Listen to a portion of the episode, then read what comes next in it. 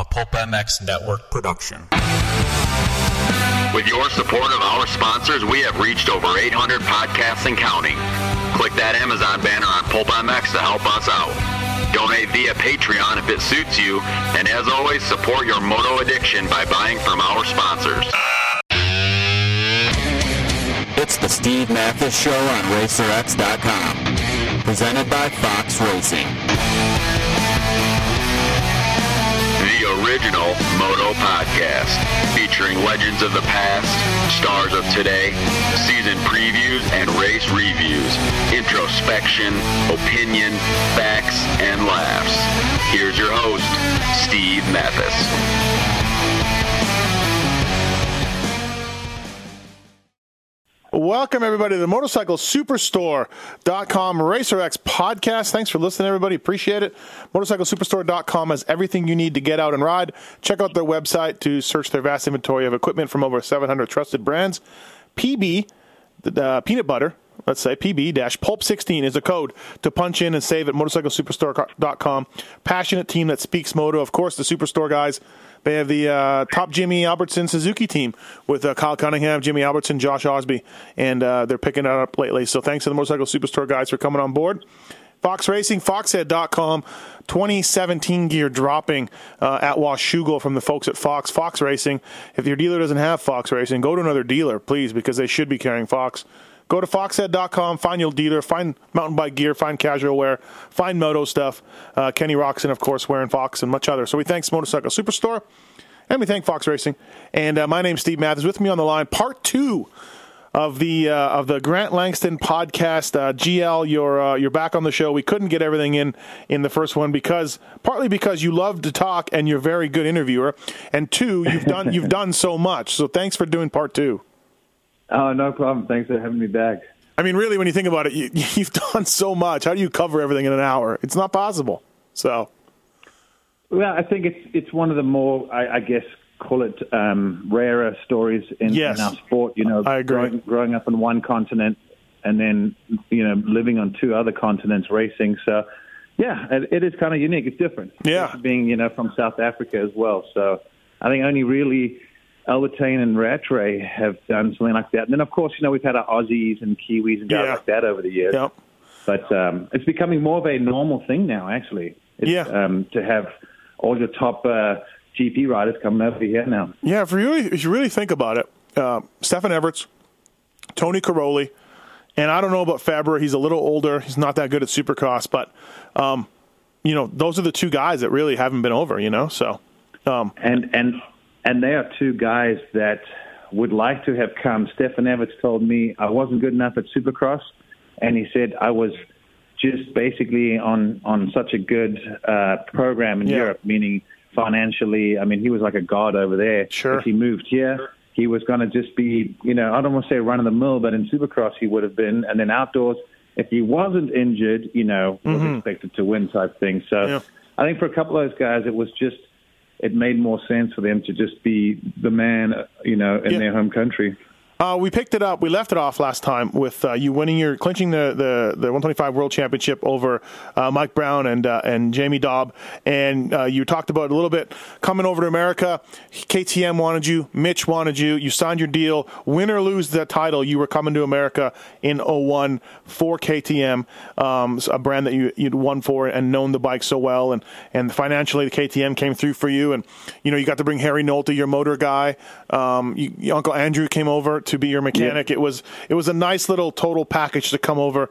Um, and then, and then come to America. And I was on the team at that time. People, I worked for Kelly Smith in 2000 and in 2001, and we got you on the team. And we got a new race shop. We got like new shiny parts. It was like we're all doing this all for Langston. So thank you, Grant, for stepping up the team, uh, the team's quality from year one.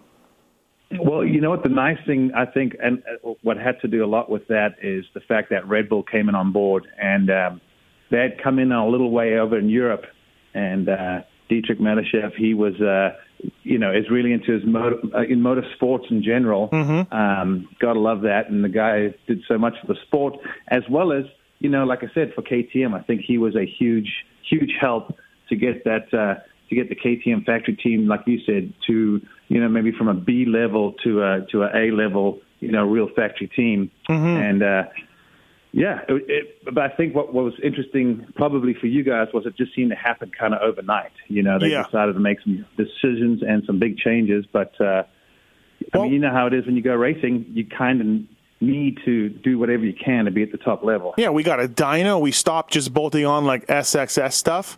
You know, we had Nolte grinding. We had uh, cases Yeah. being modified. Like, it was a whole new level. And we're like, oh, shit, okay, all right, GL, thank you. We're going to have good bikes. Imagine if we had a link. Imagine if we had a linkage. I know, huh? You show up. Um, I'm interested in the Supercross. You got you were pretty good right off the bat. You you, you I think you crashed out. Of, uh, I got the vault open. here. I think you crashed out of your very first one. Um, but you Yeah. you should have won Houston, but you threw the one hander uh, that that allowed an, a Husqvarna to win, which is super weird fact in American motocross. Um, but you won the next week, and you started getting better and better. But how did you? I don't remember this. I was on the team. Like, did you did you instantly were you good at Supercross or was it a real? I don't remember it at all being an Albi slash Tortelli slash adaption thing for you. You seem to take to it pretty good. How come?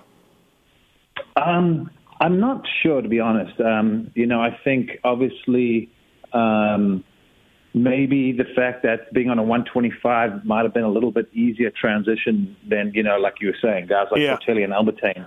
They had to go and race McGrath and, and, and the best of the best at that time. True. So I think sometimes that, that stepping stone helps a little bit. Um, and I think I've always been relatively good at jumps and, and, and timing. I wouldn't say it's my uh, specialty. My biggest weakness in the beginning definitely was the whoops. Um, and I think, honestly, uh, not trying to make excuses, but I think part of it was the bike and not knowing what I wanted to try and or how to set it up to be comfortable. Yeah. And part of it too, I just don't think my technique was was good back then. Um, but I wasn't afraid to jump the rhythms. You know, my attitude always was, if he can do it, I can do it. I got this Um, right. Yeah. Yeah, and that's what I always just figured. I figured I, if I can carry that corner speed, I should be able to triple out of the turn or whatever. Um, so I think that that um, helped me a little bit. Just um, um, that jumping has never been something that I feel like has been a struggle for me. Um, I've always actually enjoyed jumps and and trying to stay low and scrubbing and whipping. So I think it didn't seem like it was that foreign to me. Um, but yeah, just just sometimes uh, I, I remember the on-off tabletops was a struggle, but the whoops was the biggest struggle for me in the beginning. And then you know you just start working and working and working Yeah. and build up confidence. You know. Yeah, and uh, you know I gotta say too, you, you're right though. The, the no link thing the KTM got certainly we talked about it last show. Uh, it moved the shock to the side. It allowed you to put a big old carb on there because it could suck air straight through the air boot because the shock wasn't you know Yeah. bending the air boot. But the downside was whoops. Whether it was you, Brock Sellards, Kelly Smith, we struggled. We had WP guys there. We had guys from England there from WP. We had uh, American WP people. The bikes didn't work good in the whoops. That's We'll get more into that in the 250 wise, but that's a that's a that's a point. And you know, luckily, only for 97 percent of the people who own KTM's back there did not ride Supercross whoops, but they, they, Exactly. they struggled. There's no doubt.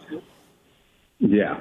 Um, yeah, and, and and I think part of that, like we talked about before, is I think a lot of the R and D and development was down and done in European tracks, where I think a lot of the actual real testing that they did on certain tracks may have actually produced results that showed no linkage was better. Mm-hmm. But I think. Um, you know, as we know, on the little chop and especially whoops and all those kind of areas where you need that little extra movement, Yeah. I think that's uh, something that they sh- they just fell short on foreseeing in the future. Yeah, it seemed like uh, three quarters of the way through a whoop section or chop, it would start coming back on you. You know, um, work good in the initial, and then yeah, Yeah, well, I, f- I felt like it would just slowly start packing. Like it wasn't coming back all the way through the stroke, so it Mm-hmm. was slowly just packing a little deeper, a little deeper, and then it was like a coil, you know, a spring. Yeah. it would unwind, and then it was like you know hitting the eject button. yeah. That uh, I remember ro- I remember rolling up the windows a few times through a whoop section. yeah, no, I, there was some scary stuff for sure. Um, the uh, the Houston one hander that you uh, a last lap. What what happened there exactly? Ta take us through that. That gave Travis Preston and Husky their first win. Um, well, I, you know, like you said, I crashed out of the first race. Then the second race was uh, San Diego, and Fonseca got all squirrely through a rhythm and cleaned us both out. Imagine that. And then, Shocker. and then I, and then I got a podium at Anaheim too, and then you know second in Phoenix, Right. and then you know, like you said, Houston should have won. But basically, the one-hander story is there was a triple, which is where I did the one hander, but afterwards it kind of went into like a bit of a banana type landing. Mm-hmm. So it was like a very ramped takeoff into a peaked landing. So it was like a, a, a weird double. And part of the reason I had quite a big lead was when I'd come over triple um, in midair, I would find the rut that had a nice little hook in it, and I would line up and make sure that when I came up, it was a lot of more technique than speed, where you had to use a lot of body English and like lift the bike and jump it.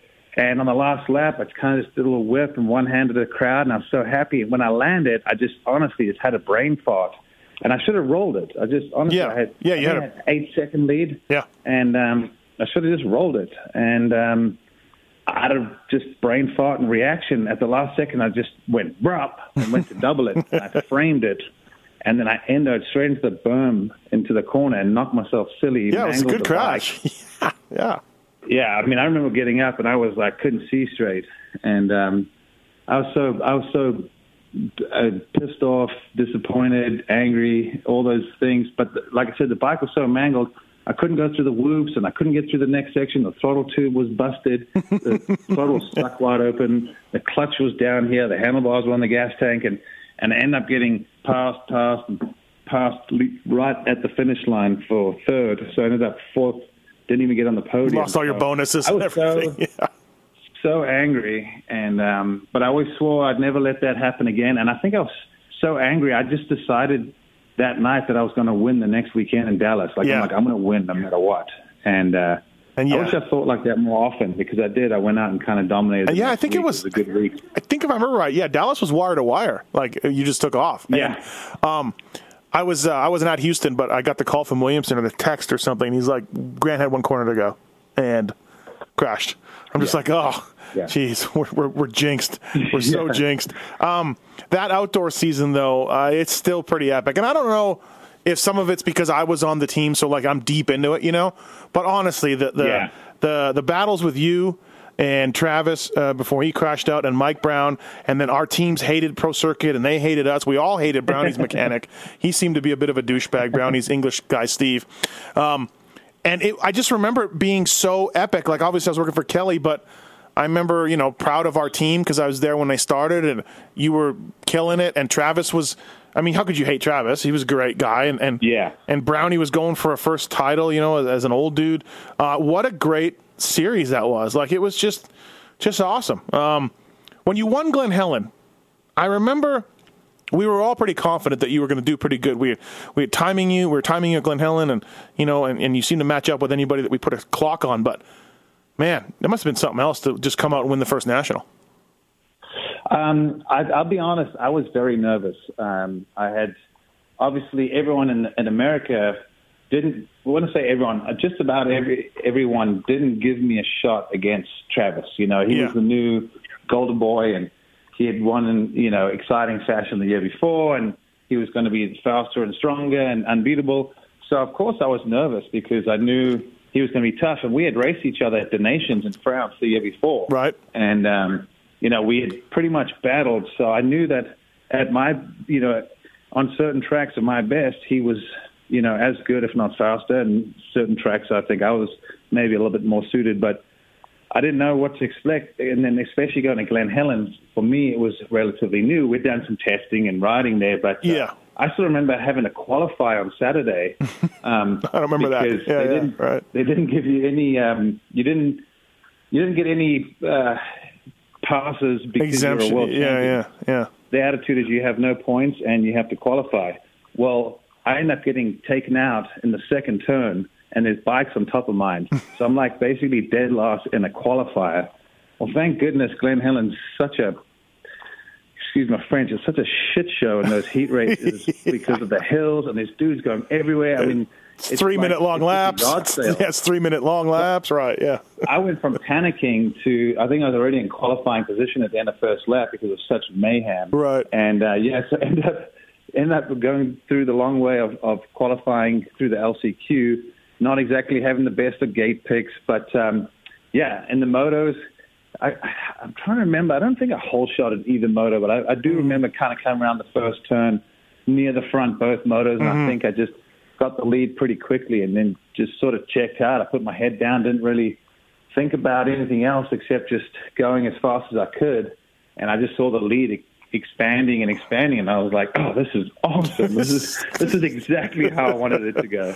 I remember telling somebody, I, it might have been Nick Wey or uh, somebody, like they're like, "How's Langston?" I'm like, he's pretty good, dude. Like we got Sellards and and Kelly, and, and he pretty much works everybody uh, every time we go testing. So I was like, I think he's going to do pretty good. There's no way I thought you were going to be that good that quick. Uh, you know, at this point, the world champion, although it's an incredible achievement, I think everyone, quote unquote, over here thought, ah, world championship's good, but you know, let's see how you Yeah. do. You know, uh, but Yeah, yeah, you got to prove.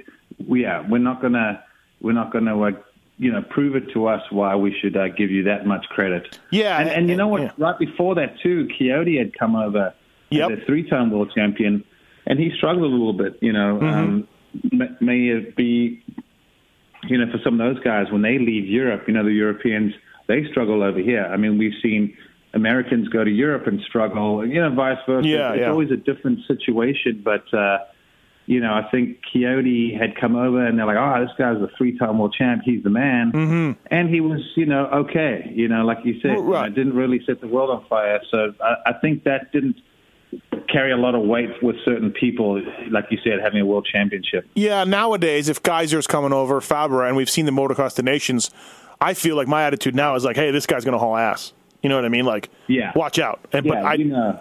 early 2000s, I don't know if we were saying that. So, Yeah, yeah. Hangtown, the Bobby Bonds incident. And again, I was on the inside of this thing, and uh, Bobby Bonds was a highly touted amateur kid, and Mitch paid a lot of money for him. And and there was no doubt he was jacking with you. He was. I was. I remember it clear as day. He, you were faster. You caught him. He's moving um, all over the place on you, and Yeah. you just put him down. Put. Uh, do you regret that? Do you is it is it a move in your mind that you remember pretty clearly?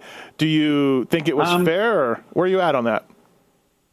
Well, I, I do. I do remember it. Um, I think I've always ridden with some, you know, somewhat of an attitude. Mm-hmm. I, I'd like to consider myself off the track a pretty mellow, easygoing guy. But when I'm racing, um, I'm an angry rider. I'm not going to lie. Um, so when I feel, even if someone block passes me clean, it Yeah, still yeah. gets me riled up and pisses me off. Uh-huh. Um, but I think that's what certain athletes or people need to kind of kind of have that burning desire and that drive. But Sure. I remember I, I'd, I'd reeled him in. I'd won the first moto, and he rode great that day. And I know I, I believe he's a local boy, but um, he rode good that first moto because he pushed me the whole way. And I remember it was really really hot, and I Yes. just come from Yes. Europe, so I hadn't really had a chance to acclimatize. So I still thought, man, if this guy just backs it down, we could all save some energy for Moto 2. But he pushed me all the way to the finish. Mm-hmm. Well, in second Moto, I get a horrendous start, and he's out front. And I'm like, man, uh, you know, at 15 minutes, I'm like, dude, it is hot. And Yeah. I'm feeling a little dehydrated. But I just kept my head down, kept going. And I'm like, if I'm getting tired, I know I'm in good shape. Guaranteed he's getting tired. So I'm like, I'm just going to keep plugging away. He's going to fade. And then he started hitting the wall, and then I started picking it up a little bit. And I think he realized, shoot, I could win the overall. I just got to keep this guy behind me. So Right. When he when he like stopped in a couple of corners and like looked over his shoulder the one time, it just set a little switch off in my head where I was like, I'm going to put this mother, you know what, on the ground. um, and I kind of had this like angry little mindset. And we came down the hill, and he was tired, so he was kind of coasting up the braking bumps. Yeah. I came down the hill wide open because he actually pushed, tried to push me off the track as well, mm-hmm. and that was the final straw. So when I came down the hill, I just left my braking really late, scrubbed the jump, and on the landing, I think it caught him off guard because when I had scrubbed it, I actually came across the landing and I hit the brakes as hard as I could um, to make a point. Uh-huh. And I don't think he expected it. He just plowed into me and crashed, and then. A lot of people hated me after Yeah, I and remember- I mean and Yeah, you were a foreigner, and Bob Bonds is American, and uh, and yeah, there was some hate towards you. I remember that in the pits, uh, on you know at the races, everything else, people were pissed. But I was always saying, um, dude, did you see what he was doing to Grant? You know, like like he he was looking Yeah. over, he was moving over, like bro, like you, you know, Yeah. it wasn't a great move on his part. You know, and the thing is, in racing, everyone handles things differently and sorts things out a different way. And I was always raised, you know, if someone's going to mess with me, I'm going to put them in their place. that way, you know, you hope that never happens again. So I didn't try and hurt him or do anything Of course like not, that. yeah. I just made sure I gave him a good solid brake check, and he knew why. And he, it caught him off guard, and he literally clipped me when kind of flying. And I don't believe he was injured. I, I- I've even had people say I ruined his career, but um, you know, if you if you're going to hit the ground once and that's your career over, Yeah. then you, Yeah. weren't, you weren't looking to have much of a great career anyway. But no, he rode good that day, and then after after he went down, we were so far ahead of everyone else. I coasted the last two laps, Mm-hmm. and then uh, at this point, um, I thought, wow, this is pretty cool. I'd gone four for four in the first four motos, Yeah. and uh, you know, started seeming like, hey, you know, this is this is my championship, you know, to win. Yeah. Um, it was. Uh, I still remember Uncle Andrew on the on the headset. You ma- you you you mess with the horns, you get the bull. He's yelling and screaming about so Bobby Bonds messed with the he messed with the horns and he got the bull. And we're like, all right, Uncle Andrew, calm down, calm down. Yeah, exactly. he was very very excited about that. But um, who did you? I I want to say like halfway through the season. Uh, I remember Pastrana giving you a. You hurt your shoulder at Southwick, um, and Pastrana was crashing. Brownie was there, but I want to say like halfway through the season, I think it was Pastrana that was more your rival than Brownie. Do you remember it that way? Um, it kind of went back and forth because when I was sort of injured, um, you know, I missed a round and then, you know, struggled a couple rounds. But it sort of seemed like um, Brown and and Travis traded off some results because Travis actually was leading the points. Um, but well, actually, I take that back. I think Brownie really only won um, uh, Bud's Creek round five because that was the race I had to sit out with my separated shoulder. So I still remember hearing his podium speech, and they said, "Oh, with Langston not in the race, um, do you think that made it a little easier for you?" And he goes, "Oh, Langston ain't shit. Now that I have a good bike, I'll kick his ass." Blah blah. I'm sitting there, and I hear this. I'm like, "Oh, remember, really? remember Really? in Okay. two thousand, and remember in two thousand, it was that we talked about it last pod. You, Brown, Yeah. and Dobb. It was on. It was on that year. Yeah. So Uh, Brownie wasn't exactly at the top of my. Uh, he wasn't on my Christmas card list at this Yeah. point in time. So after hearing that, I was like, "Oh yeah, you just wait. It's coming, boy. It's coming." That's all I was thinking. I always thought it was. I always. I've told this story a few times on my shows. Like we're at KTM. You're the number one rider maybe in the world in the small bike class because you won a world championship. You just won the first two nationals. You hurt your shoulder at Southwick. Do you remember we all stayed back in between Southwick and Buds? Right? Yeah. Do you remember that? And I was driving you around to these th- to these medical shops for a shoulder brace. We were looking at football shoulder braces and and different shoulder braces for you to to ride with. And I remember thinking like, "Hey, KTM, this is literally your championship hope." And I'm driving him around to therapy stores in, you know, Yeah. in butt butt uh, butthole, uh, Massachusetts. And I'm like, why, like, why, why does it? Why isn't this kid on the plane? You know, Monday morning, back to California to the best shoulder doctor in the world, and and he's rehab. I don't. I always like, what are you guys doing? You know, I don't know. It was always funny. I was like, we should have really Well, handled think- it a bit differently. Well, that just shows you the even just the improvements in our sport. You know, if you say even the la- since the turn of the century, just the professionalism nowadays. You know what I mean? Like Mm-hmm. That would never happen now. are- Yeah.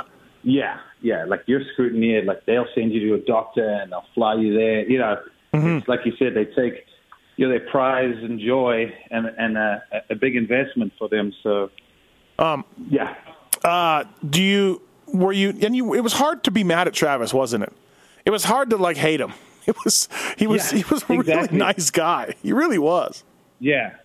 No, when I felt like with Travis, you know, like you said, it, it, it was hard to hate him, but it was it was actually easy to race him because he would race you pretty hard and and I'd race him pretty hard, but then we could take a helmet off and shake hands. So I always respected Travis, and I actually had some some really fun races with him over the years. Um, even uh, you know, probably the first race I started feeling kind of healthy was uh, Redbud that year, and um, so I remember I was fastest in qualifying. So I was like, sweet, you know, I'm starting to feel good again. Right. And uh, I remember lining up first moto, and Travis lined up next to me, and he got a bit of a jump on me, and he just turned hard right into me, you know, to mess mess my start up. Yeah.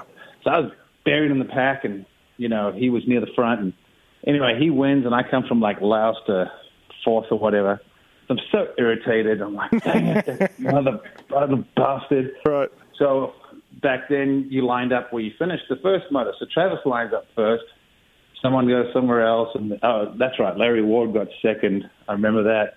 Oh yeah, And, um, yeah. Triple X. So I uh, lined up KT next to I, I lined up next to Travis on the left hand side, like he had done to me the previous motor. Mm-hmm. And I'm like, I'm going to get the jump, and I'm turning hard right.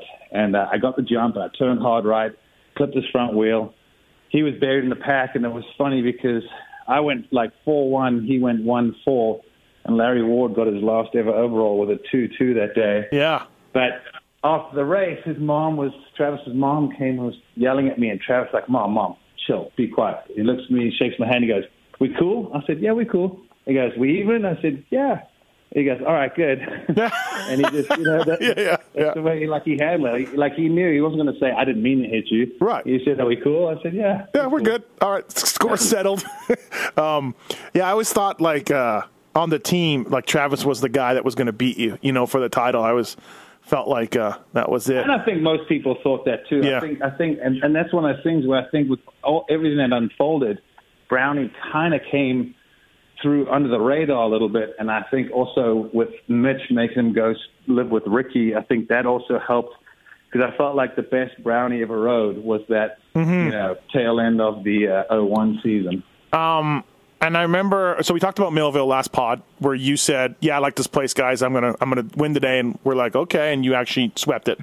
Um, but also too, at some point, I think at Binghamton, you and Brownie got into it in practice, and then we all got into it with the mechanics in the staging area. Yeah. Wasn't it that race? We're all yelling at everybody, right? Yeah. Yeah, because in practice he came in behind me. He was actually riding good that day. So when Brownie was faster than you, he wanted to come and mess with your head. So he would like get him behind you and rev the engine, scream sometimes, and then even just try to ride into you, and then he'll pull off. And uh, he had me for speed that day a little bit, and um, I forget exactly what happened in practice, but I think he tried to ride into me. And then when he went to pull off, I think I just rode into him anyway. and um, and then uh, that's when he we started lipping off. But what really made everything go down was first moto.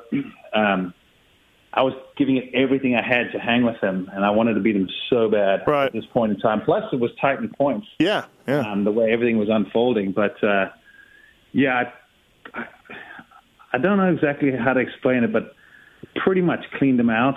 But I don't know if it was a. I don't know if you would say it was a T-bone Uh huh. or if it was just a unexpected block pass that he didn't see coming. But basically, there was these this almost supercrossy type section there down by the pits, Yeah. and uh, you really wanted to try and get over this. I think it was a step down with a single afterwards, but you really wanted to get all the way over. But it was getting so rutted on the inside coming up to you know out of the corner leading up to it Yeah. that the guys were going outside and kind of railing it, and I was going to the inside, and I tried it a couple of times where you go to the inside and kind of clutch it and pop out of the rut, and still able to get the drive and do it. And I thought if I get close enough, and I pop out of this rut get, and go straight to the exit of the corner, you know I've got nothing to lose. We had once again we had a 30 second lead. Uh-huh. Travis Pastrana was he was crashed out, right? Yeah. At that point, he was up yeah. at X Games in San Francisco jumping into the harbor. so it was down to me and Brownie. So we had like once again 30 seconds and everyone, and I got really close. And on the last lap, I popped out of that right exactly how I planned it, and kind of almost landed right into him. I don't know how to explain it. It was kind of a just a, a, a weird collision. Uh-huh. I mean, it, it was. I'm not gonna lie, it was definitely intentional. Um, but it was a weird collision, and uh, and uh, yeah, it took him out. And um, anyway, I won. But uh, of course, when he was picked up his bike and went after me, when he was coming, you know, like down one of the straights near the finish, I was coming out of that corner, and he looked over, and I was had my finger in the air, like number Yeah. one, and and he was angry. And then, and then I came past the mechanics area, I go woo, and I saw someone whack someone with a pit board over the head. I just saw green and orange team shirts shoving and Yeah. pushing and swinging. Yeah. It was gnarly. And then, And then- there was a few times where we even went out for, we saw them at dinner afterwards at Mexican restaurants or, or steak restaurants, and we were like a gang. We're like, is, is it going to be on? It was, it was a lot to do Yeah. with Brownie's mechanic. He would lip off a lot, that English guy. Yeah, I think that's what happened. I think he hit my uncle on the back of the head of the pit bull, and I think that's what kind of started the commotion. yeah, it was gnarly. Um, um, all right, let's. Uh, and so that last race, Steel City, we all know what happened. Um, you basically, what if Brownie went one-one? Ricky shows up. If Brownie goes one-one, um, which we figured Ricky would move over for Brownie. We all kind of thought that because they were buddies. I think you only had to go four-four, right? Or five-four Yeah. or something. Like it was pretty, pretty doable yeah, for you. Even if Brownie won both, I had a 12 point lead Yeah. coming into that race. Yeah, so it So, wasn't. um, we weren't really. I, I remember being like, "Well, Ricky's going to let Brownie win," but I think Grant still got this. Yeah. Um, Yeah, and then, well, basically, the backing up a little bit. So after that previous round, Duke Finch pulled Brown and I in the motorhome and the teams oh, okay. and everyone, and yeah, I don't remember that. gave but- everyone a gave everyone a mouthful, and said we need to change our attitude or he'll disqualify both of us. Blah blah blah blah blah. So we were all on, on warning going to the last race. So the last race at Steel City First Moto, we were duking it out. And I probably should have just T-boned them anyway and taken Duke Finch to court, but I didn't and settled for second at First Moto. Yeah. Uh, figuring, you know, I'll just take the points. Yeah. But, um, yeah, and then second moto, obviously the wheel came apart. Just uh, uh, devastating Oh. uh, at that point in- my career. You know, was the, probably the, the, you know, I guess at, at that point in time, it felt like my world had come to an end. Like I just remember being absolutely devastated. yeah, Like, for sure. I, I kept thinking it was a nightmare and a dream, and I was going to wake up, and and it was. It took a little while to get over that. Dude, do you remember uh, everybody from everybody from KTM flew in? Like everybody was there. Oh, yeah. yeah. It was a big deal. Um, Yeah.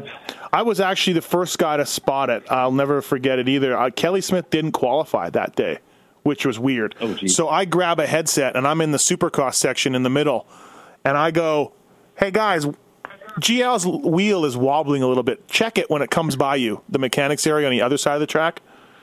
And he comes by there, and, and I see a couple guys leaning over, and I don't hear anything. And I go, "Guys, did you check it?" And no one said anything. And then you came around again, and it was wobbly even more. And I'm like, "We got a problem."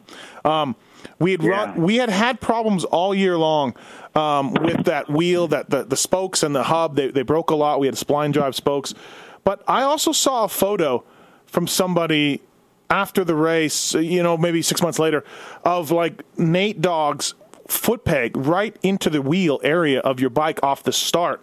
So I don't know if it was that. Did you ever see that photo? Um, I don't believe so. I mean, Okay. been, what's funny is, you know, I was the one obviously on the bike and, and there that day, but I've been told a couple of different theories and conspiracies. But, um, you know, it seemed like back then, um, like you were saying, maybe because, like you said, you were more entrenched in it, but the racing was definitely more intense. And, and something else to keep in mind was a lot of times the 250Fs were getting the start, and we were all on two strokes, so we were having to get around, you know, a bunch of the 250F guys, and um, and for some reason I I kind of it almost rings a bell. I think almost I remember someone saying that that could have been what happened, but um, what was weird though is if it did happen off the start, how come it took about 20 minutes for it then to start coming apart? So that was the only thing that was a little weird, unless it was just totally coincidental that it was one spoke and then Yeah. two. Right. how that goes. Yeah, that's how what I think. I I know we had had problems all year though uh, with spokes breaking, and but we always had replaced. And I'm sure Andrew did too. Um, you know, and all year long we'd end up with a to have a broken spoke after a moto was not not uh, not weird at all. Uncommon. Yeah. Yeah, and uh, and but then I saw that photo of that foot peg, and I'm like, well, maybe that was it. But man, what a blow! Like, I mean, even me, like, I don't, you know, I'm working for Kelly Smith. Like, you winning doesn't change my life at all. But I remember thinking, like, this is this is just the ultimate kick in the face to KTM, who at that point, people people don't remember, had won jack shit in America, had never done anything in America. You know, um, Kelly Smith's win, of course, aside um, with uh, with me, but. Um, Yeah, I was going to say we got the first Yeah. national uh, But win. do you know what I mean? Like seriously, KTM, we were trying to get taken seriously. We were trying to. We had no linkage, and KTM had done shit. We had this kid over that had won world championship, and it was uh, going to be the biggest thing ever, and then it turned out not to be. So Yeah. had to be the biggest disappointment ever. yeah, exactly. Uh, the next year, 02, we got to move this thing along, GLGs. We're talking too much. 02, you uh, you get hurt, right? 02, I don't have a whole lot to say. No. It was frustrating. I, I, I had both my shoulders operated on in the off season. So to give myself a little bit longer, because I actually had my whole left shoulder reconstructed, I ended up switching to the East Coast, and I think uh, I think I got like four second places to Chad Reed before having a mechanical that caused me to blow my knee out and break my heel, which then put me behind the eight ball going into motocross. And James Stewart turned pro Hmm. at. Uh, and he was. well, he did the West Coast in 02, so I Yeah. hadn't raced him yet. So Yeah. basically, in 02, the favorites were Stewart, myself, and Brown, and um, we had a great battle at Glen Helen. Unfortunately, because I was a little bit unfit from all the injuries, I ended up tipping over, which cost me the overall. I think I went one three. Uh, Stewart went one two or, or two one. I forget which way, but. Uh, yeah, and then shortly after that, my knee started swelling up, and they realized I had more issues with my knee, so I had to have surgery and missed most of 2002. So it was like, okay, great, yeah. you know. And then at this point, I'd already signed my deal with KTM to go up to the 250s, and I remember thinking, oh man, I always wanted, you know, I, I felt like I was almost owed a 125 title, Right. You know, after losing it, Yeah. and then 02 only competing at two two rounds, of which I had two seconds um, behind Stewart, but uh, you know, injury again. So going into 03, I was meant to race the 250 uh, two-stroke Yeah. in uh, in Supercross, and uh, the story on this one is that at one point, if people remember, Jeremy had also signed with KTM, and he was meant to be Bud Light. Think because of my age, I was still going to be Red Bull KTM. Mm-hmm. Um, but indirectly, we would be teammates, and that was uh, that was off a off a prototype bike that KTM had built, which was planned to be their new production 252 stroke. Oh, so okay. Almost like what they do now with their factory editions. They were going Yeah. to make like 400 to make them homologated, and that was the way it was meant to go. Well, for a few different reasons, it didn't work out that way. So Jeremy was, we were given the option, you know, to kind of get out. Um, so Jeremy did, but you know, he was already seven-time champ. Yeah, yeah. In, uh, Millions in the of latter dollars. part of his Right. career, I didn't have much of a choice or an option. You know, I had to go and stick it out, and and um, uh, you know, I, I I I hate sitting and, and, and blaming stuff, but but I just at that point in time I was just not happy. I felt like I'd made a mistake because Roger DeCoster had tried to get me to go to Suzuki at the end of 2002. Okay. And once again, I stuck with KTM, um, thinking was the right decision. And then when this went down, it was like, come on, like I feel like this is another, you know, sort of, uh, like you said, little shot to the face. And um, and I struggled in Supercross. Um, Oh, you crashed. A lot of Oh, you crashed a lot, GL. Bike was unpredictable, and um, I just did. I I didn't know how to tone it down and finish. I just always wanted to, you know, try, and it just felt like later in the races when the ruts were getting deeper and the suspension was actually it would actually get softer during the main, and uh, you started dragging foot pegs, and um, it was just tough. And Yeah. uh, after enough crashes and being sidelined and trying to ride through injury, trying to ride through injury, I just said, okay, like something has to change. And I said to them, I, I'm not riding that bike. I said, so figure it out. Figure, then, figure um, it out, guys. But I am not Yeah, showing up not on that bike. Right. Um, and then um, basically Kurt Nicollet said to me, would you be interested in, you know, racing the 125 outdoors? And I said, hell yeah. Yeah. You know, at yeah. this point, like, yeah. And at this point in time, I thought if I can just get fit and healthy, you know, I could go win this championship. Um, obviously, I was um, hoping I could go back and, and beat Stewart. Well, you know, he ended up getting hurt in Vegas, and that made made life a little bit easier. And obviously, Rhino had uh, signed with KTM at this point as Br- well. Brooks is manager. Now Brooks is manager. Yeah. Yeah, so he, Yeah. if people remember, Rhino was actually riding the Honda 450. And I remember at the end of 01, he was going to retire because Yep. he had hit his head so many times. So he basically took O2 off and was obviously doing some coaching and then started doing some testing for KTM. And, uh, you know, Ryan has always been an animal. So, he, you know, even like right now, he's still going to get on a bike and look fast and strong and fit and all that good stuff. So he wanted to come back and race. So KTM signed him to an outdoor deal. Yeah. The reason I bring this up was because as 2003 outdoor nationals get going, we get a new rivalry going. Yeah. Thanks everybody for listening to the motorcyclesuperstore.com RacerX podcast. Thanks for listening, man. These things are going great, and I'm stoked with the responses from everybody. And uh, you guys have been doing a great job with the downloads. Don't forget the Fly Racing Moto 60 show on Thursdays, the Pulp MX show on Mondays, the NFAB RacerX Fantasy show sometime in the middle of the week. And a Motorcycle Superstore, they're a passionate team who speak moto. If I'm talking about going riding, bench racing from the latest company ride to the latest parts and gear, this is what drives them to be a place for you to check out all things motorcycles with the top brands in gear, accessories, tires, parts, and apparel. You want to save there. They got everything you need to get out and ride. Go to the website to check out their in- inventory of brands, uh, over 700 of them. Do you speak moto? If you do, go to motorcyclesuperstore.com. Use the code PB-Pulp16 to uh, 10% off participating brands. PB-Pulp16 saves you money. All right, let's get to these commercials from Racetech and Michelin and MotorcycleSuperstore.com. Thanks for listening. See you after the break. Racetech people, racetech.com. These guys have been in business for over 30 years, supplying racers, riders, and tuners with factory level suspension to everyday racer. There's a lot of top suspension guys in the pits that got their start with Racetech. Uh, trust me on this. There's more than a few guys that have learned underneath Paul Thede and gone on to, uh, to great things. Paul Thede, the original suspension guru.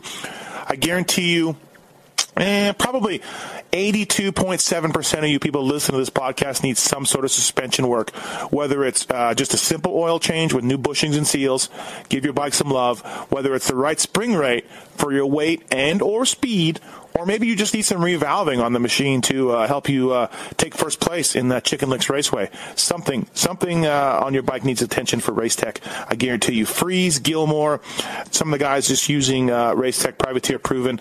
They work with uh, Ben LeMay also. They're back with Ben LeMay, and uh, they offer a full line of Race Tech high performance springs. These springs are called high performance because they're extremely lightweight for their rates and feature the tightest tolerances in the industry. You want to save 10%? At uh, Racetech, go to PulpMX 2015. When you order, you can save 10% at racetech.com. And they're uh, proud sponsors of this podcast, and we thank you guys. All right, back to the show.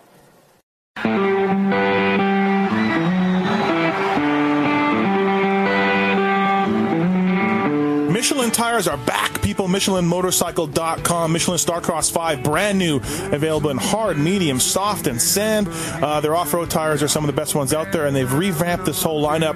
There's no one who knows these tires better than our own, Kris Keefer. When they're calling it comfort casing technology, what are they talking about? Is this a fancy marketing term or what? No, it's actually the carcass of the tire itself. So how much it flexes or how, you know, sidewall stiffness that you have when you come into corners. And what's cool about this tire is even from the previous version of the MH3, it gives more. So when you hit square edge or you're coming out of a corner with some bumps, it has some give to it. It's more comfort, so it doesn't feel so rigid. A lot of that has to do with the, the CCT.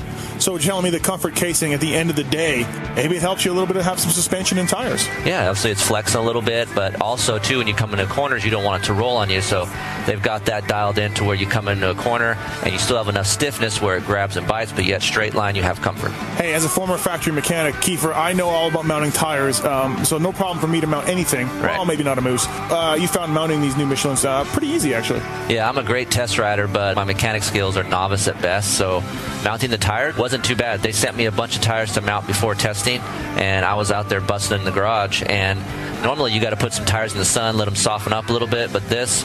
Uh, the bead rolls on really nice. I didn't have to struggle. No curse words were, were sworn in the garage, so uh, it was a lot better for me, you know, putting these on. Four versions of this tire. They cover all the uses, Keefer Reduced weight, comfort casing technology, mounting, traction, handling. They do it all. Starcross 5, MichelinMotorcycle.com. Thank those guys. Check them out at the local dealer, people. These guys know tires and they know what they're doing. Back up to that bike, though. Did you ever ride the McGrath prototype bike, or did, did, did Yes. just? Oh, so and was it better? Like, did you? Yes. Were you happy with it? Yeah. So I felt like, and, and the other thing too was it was a prototype. So you know when you ride to it, and and and, and I'm not saying they're doing a sales job, but they're going, hey, this is just Yeah. the first start. This, this is you know the beginning. Just wait, right, yeah. We got more stuff. blah blah blah. And I wrote it, and I'm like, dude, this thing's good. I mean, the power was good, right. but even the chassis and everything felt good. And then when we went back to the old bike, as I called it, it was like, whoa. Now this sucks because I know what a good bike can feel like, and now you put me on this. and I, you know, like that's really demoralizing when you know Yeah. it's like a tease, you know, like someone's like, oh, how good is Well- that? Oh, it's so good. Yeah, don't you wish you could ride it? Yeah, well, it's not going to happen. Well, remember we went to the World Rounds, and uh, I was at Yamaha then. But you had podium the first round in uh, Geneva, and I think you got a top, maybe top five or maybe podiumed again uh, in Arnhem. Um, so, like it went okay. I was I was actually battling for uh, for um, I was battling Michael Rocker for third, and, and uh, we we touched and I tipped over, but I got fourth. Okay. the second round. So it was a, like a decent start where everybody was like, okay, Langston's going to be good, you know, and then it just, Yeah. he just, I think all the characteristics of the bigger motor made the chassis and no link work worse, you know, Yeah, but more torque, more power, more everything on the bike. So probably, uh, probably almost like the old like Moto GP bikes, like GP 500s, when they had that two-stroke power band, but the sh- but once it hit the power band, it's like oh hell broke loose. It was like they always had the head shake and the chassis would twitch and the bike snaking. Um, it was, so 03 comes, like you said, you explained Rhino shows up, and Brooks and Rhino are buddies.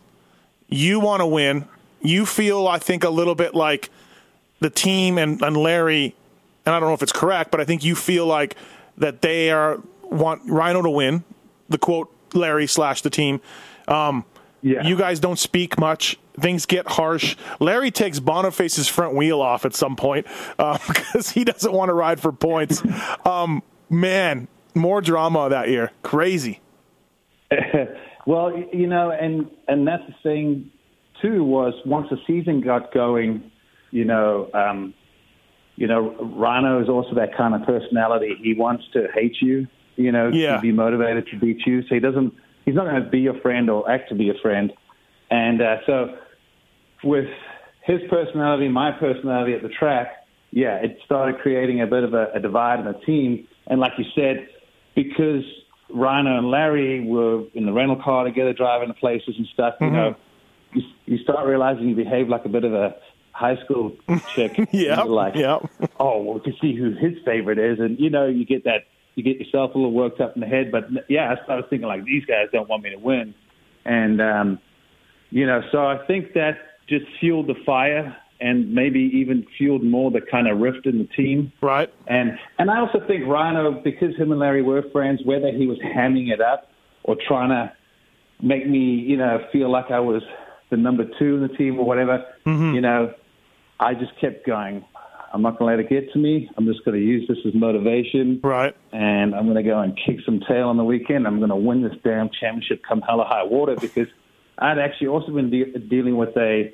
Um, I had basically what Cooper Webb had coming in the season. I had a broken navicular, and um, I actually rode a lot of that season um, just struggling, at least half of the season. Yeah. If you if you look at your getting- yeah if you look at your results, they're nowhere near what your other results are. You know what I mean? Um, No. Yeah. But I just kept getting points and points and points, whether it was fifth or fourth Right. or, you know, third here. And then I'd have a, you know, bad, it, like the title didn't seem that, you know, like, oh, he's going to win it. It was like, okay, who really wants to win this? Because everyone, you know, James Well- would come in a little late in the season. Rhino had had some good results. Then he fractured his leg. And then Brown had been Brown, landed. You know, Brown gets hit everyone and seemed to Washougal. That's the year Brown got ran over in Washougal uphill, right? I think. and he was leading the and I was so sick that day. I mean, I, I don't think I've ever ridden so sick in my life. Oh, yeah? I don't want to get into details, but there were fluids everywhere, and I'll never forget. I saw a yellow flag, and when I came up that hill, and I just thought, please be Mike Brown. And I came over the crest, and it was Mike Brown Mike- and Ryan. and Rhino, right?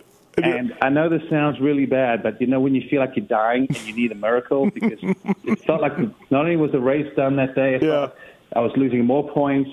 Um, like I felt like I was going to collapse and just be hospitalized as well. I came up over that hill and I was like, "What the? You got to be kidding me!" Like I'm like looking up the sky, almost going, "Did you hear that?" Like, thank you, Thank you. Like, Thank you. and it was and that really was what kind of also helped that kickstart that last three round run at the end Mm-hmm. where even though James won I basically took all seconds which was good enough you know at that point Yeah. to to take the lead and hold the lead And uh, And then Yeah, and then so Kenworthy's got rained out.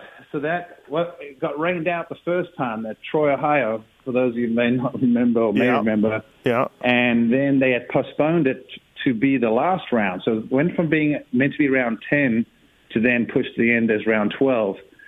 And uh, I just never forget being at Brock Sellards' house and Ping and everyone, we were all out there riding. And, well, we weren't doing much riding because it never stopped raining for almost Right. two weeks. And I thought, man, And how many points? How many, how many points did you have at going into the last round? Were you four? I think, Four?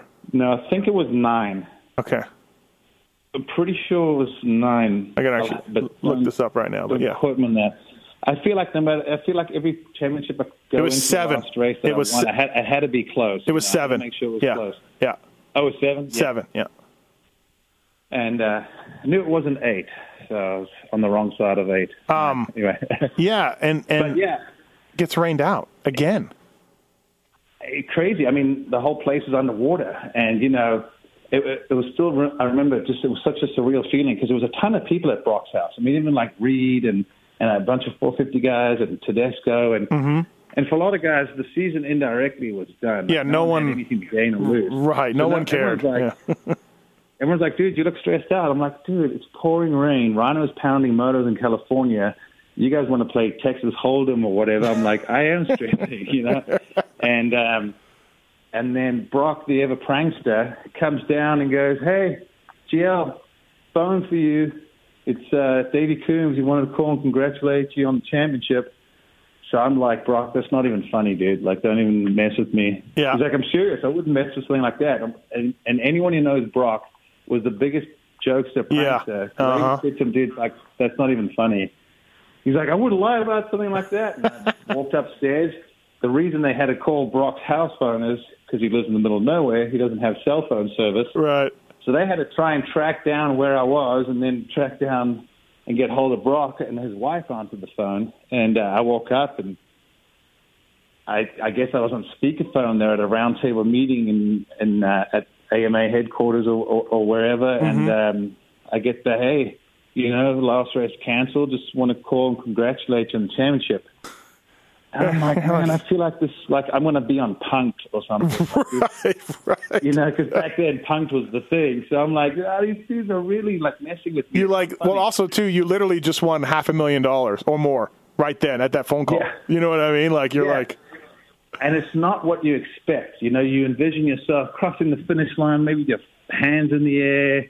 You know, I Mm-hmm. don't know, whatever. You know, everyone's got their kind of how they envision it, and then all of a sudden I'm standing there and I'm like, "Are you guys serious?" And they're like, "Yeah, no, we're not joking. Like we're dead serious." I'm like, "Are you guys like serious, serious?" Serious, It's like, yes, Grant, we're serious. oh, and you and you And got your one. Yeah. cheering. Yeah, it was it was just a, probably the most uh, uh, weird and, and unique uh, feeling. Um, I don't know how to explain it, but it was just it's it, it seemed surreal. It didn't seem like it was really happening. It was- I honestly thought it was a joke. It's funny how like you won your title with, and again, like for you, average results, and then the year you lost, you dominate. You know, for the most part, except for Yeah. if you hadn't had that shoulder injury, it would have been over. You know, early for everybody in 01. and then the, finally you get the title, and it's almost like a little bit of like. Uh, I don't want to say luck because you know certainly you were one of the fastest guys, but um, you know Stewie went out and then you had that injury and then it was like I don't know, it just it was fate that you you deserved a 125 title and you were going to get it no matter what. You know what? And, and and that's how I felt. Like you said, it. I felt like I deserved it at some point. It just seemed like it happened in the wrong year. Right, But either way, right, you yeah. know, that's just. But that's sport. I mean, Yeah. Let's be honest. Like it happens, you know, and, and you think about it, and people go. That's why when people say, "Oh, he got lucky. He didn't deserve it," I go, "Well, that's why we line up and race." Yeah. Um, uh, anything can happen. You know, look right now, I'm like, you know, Cooper Webb's on a roll, but he's one crash or one, you know, moto DNF away from totally blowing that whole thing really wide open again. So, you know, that's just what we're dealing with in our sport of, of racing. How bad did it get with LB and Rhino? Like, did you guys get into it back of the truck, um, yelling and screaming at each other? Did you and Larry keep it somewhat professional, or did it get ugly? No, um, I think Larry and I kept it professional. Um, I think Rhino and I pretty much just ignored each other. And, uh, you know, I remember he did an interview, I think it was uh, five minutes on Racer X, and he just slammed me. Felt like he, it was five minutes with Racer X, but I felt like he slammed me for 20 minutes on the five minutes with. So I was just like, okay, cool. I Yeah. know how he feels. So it, it was one of those where, you know, you could, you could, you could, if you walked in the rig, you'd be like, oh, dude, can you feel the animosity Right. Yeah, it's can tense, you feel right. the tension? Yeah. And um, but I think Larry tried to keep it, um, you know, before it got to boiling point with everyone. So I think he almost pre-planned how to try and uh, just you know segregate everyone a little bit. Um, but yeah, it was definitely tense because it came down to the way it was looking was you know because Stewart had been injured from Supercross, he was mathematically pretty much you know eliminated from the get-go, Yeah. and um, and it was down to Rhino and I. And uh, I got to imagine too, Larry, it's a tough position because you got two guys that want to win badly that don't like each other under your tent. Yeah. Um, you know, you, Yeah, yeah. you're trying to, you know, you're trying to do a balancing act. Um, but it, it never actually got to to point where, you know, I think there were a couple, you know, chirps and comments and, and remarks at, you know, a, few people around the rig, but Right. um, nothing, nothing weird because you know, in racing, emotions are always high. Yeah. So there's always, I mean, you know, there's always. You've probably been yelled at by your rider, and then you know, you're Yeah, hanging out know. afterwards like best friends. You know, that stuff happens. Your emotions are high, so I wouldn't have said anything too out of the ordinary. But you could feel the tension. You know, Sure. not, not a whole lot was said, but you knew what was going on. Right. Um, so the next year, 04, you're back at KTM again. Did you sign another deal, or was that the last year your deal? You were up at the end of was 02. two-year. Yeah, so up at the end of two, you signed for two more years. Now, were you you raced Supercross, and then you inevitably, I remember you got hurt. But were you supposed to ride 125 Nationals or no? No, they They insisted. wanted me to ride the 450 on outdoors. Okay. So at this point, they kind of almost put their 250 program on the back burner. Yeah. And said, well, you know, we got the new 450. So um, I started riding the 450, but um, just from uh, this wrist injury that got re-injured, um, I started dealing with like carpal tunnel issues. Um, and at Hangtown was the first outdoor. And I remember just riding around in fourth or fifth place. I think it was like, I think it was like uh, Carmichael, Reed, Ferry, or something like that, Yeah. and then me.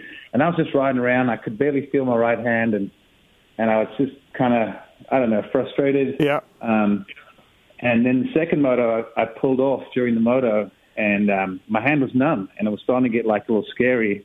And uh, I remember it was the first time Larry and I kind of really got into it because he said, "You could just kept riding around. You would have got fourth.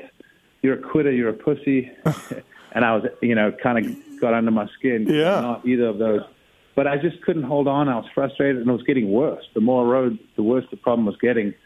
So And the, I just kind of decided that it was time to leave KTM and and and move on. And I said, and the first thing I thought of is, you know what? Most of the reason I'm dealing with these issues, injuries, is because of the bike. And well, that's how you justify it in your head. Yep. And I said, well, you know what? I'm going to take the rest of the outdoors, well, as long as it takes to get my hand better. So I mm-hmm. went through some electric stem therapy and, and other forms of almost acupuncture and stuff to start getting those nerves firing again. So, yeah, I just basically took off most of the summer in 04 and, you know, was starting trying to figure out what I was going to do moving forward. Yeah, it was funny because it did seem like both sides. Like I remember, again, I wasn't there, but I still had friends there, and they weren't too pumped with you because I think even in Supercross, you'd, you'd said some things or or some things that got out that you still didn't like the bike. And really, like looking back on it, I think you were justified. It wasn't that good of a bike. It really wasn't. Um, and then I think and, that, and that's when yeah. relationships get a little sour. Yeah. Is when when the riders blame the team, the team's blaming the rider. No matter where it's happened many a time in the past. Mm-hmm. Usually the beginning of the end. Um, so you call Mitch, a guy who tried to sign you back for 01, um, and just, I mean, he must have been pretty surprised. I don't even know how you were eligible to ride 125 Supercross at this point, but I guess you were. He must have been surprised to hear from you. Well, um, back then the rules were if you scored 100 points three years in a row, Okay. you pointed out. well, I'd only done two seasons in Supercross, one West and one East. Oh, okay. So um, at this point, I was basically at a reset button. Um, so I was eligible, and um, Mitch said to me, you know, I'm sure we need to work on your Supercross riding a little bit, but uh, I still believe you can win outdoors. And uh, yeah, drove up to his shop. It was one of these last minute deals, and um, and one thing I have to bring up because Mitch might even blush if I tell you this, but I, when I turned him down, I sent him a fax. Yes, I sent him a fax. Back then we still fax, right? from Europe. I faxed him a letter to his office, just you know saying, you know, handwritten note, just thanking for his interest and how privileged I felt, but that I was going to stick with KTM out of loyalty and all this stuff. Uh-huh. He still had that, and he pulled it out of his desk. Did he really? and he goes, "Look at this. Do you remember this?" And I'm like, "Holy crap!" Because at the bottom I said, "I hope to race for you one day." Oh, And he pointed shit, at that's that. funny. Oh, and wow. uh, yeah, we we basically did a napkin agreement. And he goes, "Well, I'm just going to tell Cowie what's going on." and he goes, "I said, oh, they don't know." And he goes, "Nope." he goes, "There's only three people that know right now: me, you, and Jeff Fox." yeah, yeah. And uh, and uh, yeah, so it, it happened literally. When I say overnight, I mean literally overnight. You did you were you shopping for 250 rides, uh, or was it always? This is 125. People need to realize back in the Well, I I didn't really want to go back um, down. Okay. um, but I wasn't going to ride for a. I just didn't. I, I didn't feel like I felt better than a better rider than someone to be on a satellite team Satellite team, yeah. Be, Okay. So I'm like, I want to go back, and even Mitch said, "Ride for me. We'll get you back on track. We'll get you winning, and then after two years, you'll move up, and you know we'll have everyone wanting you." You know, that was kind of like his speech with me, and I said, "That's exactly what I want. Yeah, it's funny because I want to go where I can win." when you did it, I remember thinking like, "Wow, like he's really stepping, de- like he's going back. Like, why does he want to do that? He's better than that." Like that was my feeling, just as a outsider. Like, wow, he's really, Yeah. you know, he's really a probably taking a pay cut, big time, and b, Yeah. um, you know, really trying to go back to you know start at the bottom type deal. So, um, and and and it probably and I could see that how that looks that way, and and and and to make sense for me, it was I want to go where I can win. Right, I want to get right, back right. to winning ways. Yeah. And you know, this is my best chance. two 250 Supercross titles for Mitch. I know how And- ironic. I go know. to win him a national championship, Well, and I get hurt. yeah. both outdoor seasons. Right at the opener, right? Or no? Was it wasn't it right at the opener for both years? Yeah, so so 05, I did East Coast one to get a little more time to get ready on the bike because my carpal tunnel was still not that great Okay. even into October. Like I wasn't able to ride day in day after day. Uh-huh. So uh, we made that decision, and, and Ivan was, you know, their guy and defending West Coast champ. So it worked out quite well. And then won the East Coast title, which was great. Felt really good coming into outdoors, had good pace, and then yeah, Hangtown. Um, yeah, obviously disappointing. Um, won the overall, but uh, yeah, second motor went down. It took forever to get going, and I had to come from way back last. Mm-hmm. But uh, man, I was flying. I tell you what, that was still one of the Yeah, last best motos of my career. last turn, right? Second last turn. What was it? Yeah, last Yeah. corner. It was what it was.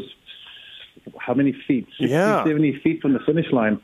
Um, actually, came up on uh, social media the other day. I saw it. And Oh. I was reliving it. But uh, yeah, Alessi and I went down. I was going for the win. I know some people think I went, or you know, they said, "Oh, I went for a pickup pass as as it became known Mm-hmm. back then. But no, I was just going for it and got my foot caught in the rut, and it pulled me off the back of the bike. And when my foot got caught, dislocated my ankle.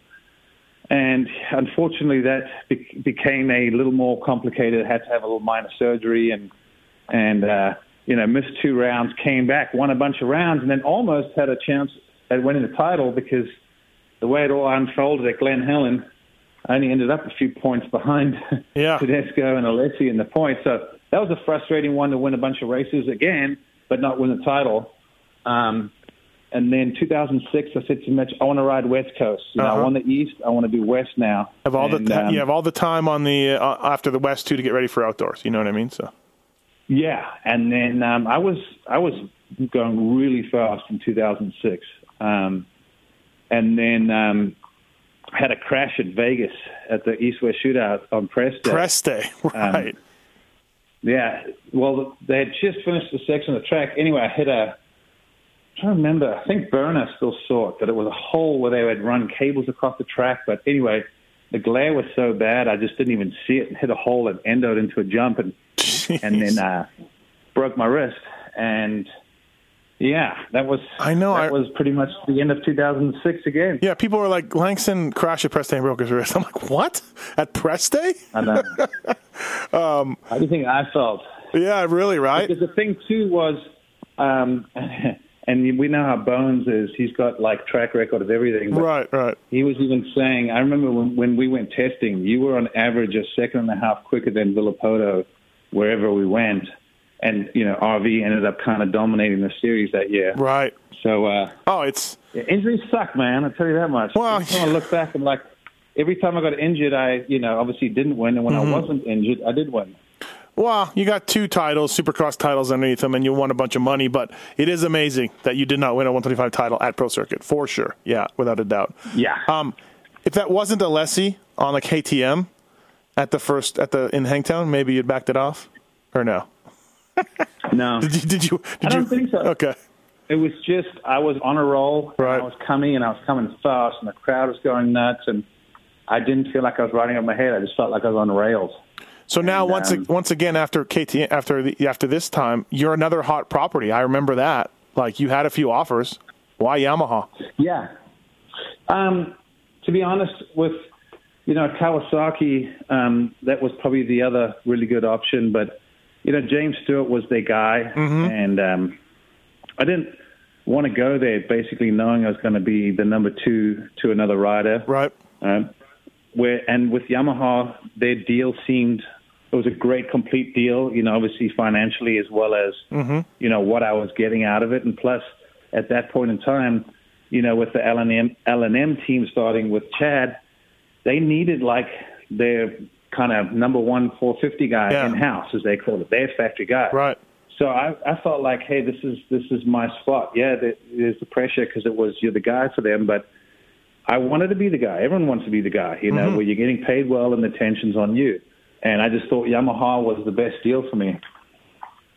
And uh, yeah, pretty good bikes too. Uh, you crashed at the opener, right? Broke your collarbone first round. No, um, Or was that- first round um, was muddy, and uh, and um, that's when uh, Reed won, Stewart was second, and I was in front of Red Dog, and Jason Thomas brake checked me on the finish line when his clutch went out, Ah. and I got rode into him, and then Red Dog doubled the finish line, and and that was my podium chance right there. But Ah, then um, sounds good to me. week, sounds when they- fine. Sounds fine to me. Yeah, no problem. yeah, no, exactly. I know JT's like, dude, I'm sorry. And you know when you kind of heat it afterwards, you, you you're supposed to say, oh no, it's cool. You're irritated, so you just turn and walk off. Yeah, yeah. You're like better say nothing. But um, yeah. but um, during the week, the next week, and and this was a little frustrating because I'd said to Yamaha, man, this thing hits a false neutral too often. Uh huh. And um, and uh, Jimmy Perry's like, oh, well, I've never heard of that. I'm like, well, just trust me. Like, right. I'm having issues hitting false neutral. And I remember getting frustrated with him because I said to him, you know, we need to do something. And Yamaha, being corporate, was a little slower in moving than Pro. Yeah. I can vouch for that. By the way, I can vouch for that. Yeah. Mitch would machine something overnight with Yamaha. They had to have a meeting Send- about it. send it to Japan, They a meeting about Yeah, they just send everything to. machine it. Yep. and then they'd have a follow-up meeting about when they would machine it. Anyway, it was just it was like a little frustrating that things took a while, and I hit a false neutral and broke my collarbone and uh, punctured my lung and a few other things. So missed a bunch of Supercross. Came back during Supercross. Remember having a couple good battles with Red Dog, and it just seemed like it ended up being the four of us. It was me, Timmy, Chad, and, and James Uh huh. seemed like uh, depending on who got what start, they we seemed to find each other on track. Um, but then obviously, you know, I was r- racing my way back into shape, uh, and um, when the outdoor started, you know, truthfully, I didn't think, I didn't really feel like, oh, this is my title, like, or I'm going to win this title, you know, no matter what. Um, I was trying to get a little more comfortable with the bike and um, because I, I almost felt like the direction they had gone, it, it, it become too stiff and too rigid for my, my liking and Mm-hmm. my feelings. So we were trying to make some changes, but like I said, it just took longer Yeah, I you- would have liked. You guys were taking a belt sander to the frame. well, put it this way, I, I said to him, let me make some modifications because that's what I was going to do. I was like, give me an ang- angle grinder and, uh, you know, let me just start removing some stuff and we'll get this thing flexing. I looked at your Um, I looked at your bike at Southwick one time by the foot peg over there, and I'm like, what the hell? There's nothing Yeah. there. Well, there, there, there is there is there is some variance allowed in the rule book. Oh, I think so. I didn't start studying the rule book. Right, right. What was because I mean, you know, with Yamaha, they would never flirt with anything, even if it was gray area. Mm-hmm. I'm like, dude, that's a gray area, and they're like, not for us. and I said, come on, man, like this is racing. When it comes gray area, every team I've ridden for, it's like, oh, that's good. Ah, dude, you had different swing arms on your KTM every other week with a different PDS Oh, yeah. point. You know, with a bif- different bottom uh, PDS point. Um, you know, hey, whatever. Yeah, Hon- Honda as had. there were 400 of them, that's all that they cared about. No, So, I know. Yeah, I, I agree. Um, but then at some point, and so that 07 outdoors come, and yeah, you like you said, you're riding yourself into shape. James is gone. Um, he crashes. You start getting better with your bike, though. At some point, like whose idea putting stock clamps and stock size 48 mil forks on it? To, obviously, again for flex reasons. Who came up with that? Is that something that you thought of and said, "Let's try it," or or does does, does Well, Bob yeah. Oliver does, does, does get that credit? Well, because like I said, they had these nice big machine clamps and big forks, and mm-hmm. like everything just was, you know, big and sturdy, and it, and that's not the kind of bike I like. And and and I honestly think, and this is just my theory, I think because a lot of my call it maturing years, going from like being a kid, turning 16 till in my 20s, a lot of that was all on KTM, and the KTM flexed a lot. And um, so I think my riding style also molded around that bike. And then the Yamaha was such a rigid chassis. Um, and um, it was more of a rigid setup. So it wasn't like the bike was bad. It's just not what I wanted. Right. And it was quite a big change. So we were basically, I was trying to get them to loosen the bike up, and eventually I said, just put stock forks, stock clamps, just let's let this thing start flexing so I can feel what mm-hmm. it's doing. Um, because I was really struggling when I didn't have feeling from the front end. It was my biggest issue. So we started doing that and making some progress. Because at one point, I think I said to Keith McCarty, I'm so frustrated. Like, I feel like we should be better and doing better, but these are the issues. So he said, All right, you know, like you said before, you know, you're our guy. I'm going to do whatever I can. We're going to Yeah. do what we can as a team to make you happy. And and one step, you know, one thing went to another, and then Keith said, "Well, we've got this 08 bike, and the new chassis is different to the 7 Um, we could try it, and if it's good, it sh- we can have it homologated pretty quickly." right. So at this point, I'm like, absolutely, let's do it. Right, yeah. And uh, we're about half, we're almost halfway into the season now, and I think round five was Redbud, and we stayed there um, Monday and Tuesday to test. Oh, I didn't Left know the that. Track okay. nice and rough. Yeah, yeah. Yeah, left the track rough, and Keith had the basically same as my race bike, um, except for the 08 chassis, and you know, so it had a couple different engine mounts and you know, a Yeah. few little things. But it was call it the same, just the chassis was different. And I got on this, and I said, I need it. And he's like, it's that big a difference. And I said, put it this way, it's it's, it's a good size difference. I need that, and I need it now. and um, and I remember it was frustrating because we went to Colorado and had you know on the old chassis, and we had some uh, jetting issues and stuff, and it was another miserable, miserable day. And I Uh-huh. remember having a bit of a, a meltdown in the pits, yelling at everyone, and uh, and I was just frustrated, Yelling at everybody.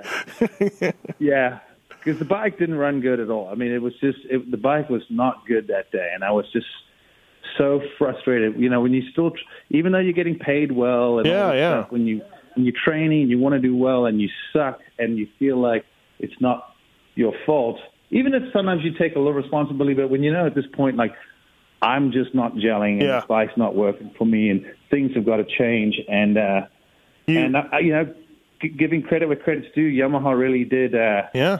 make a huge effort to try and make me happy. He said, "Okay, if I make you happy, do you think you'll be you'll go you know you'll get better results?" I said, "I guarantee you." So Which sounds a lot like you, by the way, the way you are. You're like you're you know Yeah. you probably dropped an f bomb in there and then said you oh, know a yeah lot, a right lot. yeah, when I'm talking to someone like this after a race, I'm a little heated. Right. Every other word's an f bomb. Well, you look at your results: five, six, three. The three was in the sand, though, which is your you're good in it, and it doesn't necessarily uh, bike uh, flexibility isn't necessarily Bike you know matter that much. Yeah, so you go five at That's the more technique. at the non-sand tracks. You're five, six, seven, six, seven, ten. You know, uh, Yeah, the ten was the, 10 Thunder Valley. Had a meltdown. Right, right. And, and, And- and I promise you, the the bike didn't even run well. Like it was bub bub bub. Geez, Jimmy Perry once got us to run. Jimmy Perry once got us to run uh, pump gas at Thunder Valley, and it was incredible. It was a great move by Jimmy to do that. So I'm surprised you had problems. Well, that's what I said when I came in. I had even said, "You guys have had issues here before. We did. We need to go Yeah. and test." No, we got to sort it out. Okay, cool. Get up there. blah, blah, blah. I'm like, Um, so now you can, as you can imagine, the f bombs are really flowing. That's that's when that's when I came in. I think was the first time I kind of really like look, sort of laid into. You know, when I say the team, it was mostly Jimmy because he was the team manager at the time. So Right. He, Well- he got a, he got a wrath of it for a while. Hey, and credit to Yamaha. Uh, we've seen this day and age in 2016 when riders want to change forks and clamps and blah blah blah. A lot of them are denied. It's a it's a huge PR debacle. Uh, we sell our bikes with air forks, and how dare you put springs on, et cetera, et cetera. Well, for Yamaha, for Grant Langston in 07, they just go, okay, stock clamps, stock 48 forks, no problem. You know, we'll do that. Um, and also, too, speaking from a mechanic side, if the rider is complaining and is being a bit of a whiner, that sucks. But when he says, if you do this, I will do better, and then you do that and he does better, that's all you want. Yeah. You know, you'll do whatever. Yeah. Whatever to make him happy if he can back it up. And certainly you look at your results, Stu goes out at Washougal, you go 2 2 1 1 1 to uh, to get the title. And I it was have gone two one one one one. why? Thanks to Kevin Windham. Oh well, yeah, yeah, that's right, yeah. Well, you know what? Hey, Windham, we, we Timmy was pressuring him. Timmy, Timmy was pressuring him. Um, That's right. It was a phenomenal second half of the season, and you, I'm in interviews and everything else, you did attribute it to uh, a lot of uh, bike bike issues that were solved, and you were happy, and and it shows. it shows for sure. and and you know what's funny too is is is I even look and I go, it's funny when when you're frustrated and and you, you know you change the chassis and my dad goes, oh, it's so weird. They change the chassis and all of a sudden your starts are better. He's like, it just shows you the power of the mental side as mm-hmm. well because you know it all comes together. Like because some people said to me, man, I didn't think that chassis was that much different. And I said, you know what? It maybe wasn't, but it's exactly what I needed to kind of, you know, Yeah. yeah, we're making progress. We're going in the right direction. You know, the bike feels better. It feels good. And a lot of little things came along. And, and I think the, the confidence came along with it as well, as well as the self belief of, oh, I can win this. Right. Yeah. At some point, you you know all of you guys. Alessi was in there. Windham K Dub was in there. Of course, Timmy and you. Short. Um, Shorty. It was uh, it was a gr- it was really competitive and a great great end I of the I was- season. yeah. I think I was seventh in points after Colorado round six. Really. Yeah. So Yeah. seventh to first. Halfway in the yeah. season. That's crazy. because Ricky was also part time. So Stewart got hurt again. Ricky uh, was part time, and um, yeah, I was behind. Uh, you know, Shorty, Right, Uh, Timmy, Alessi. K-Dub.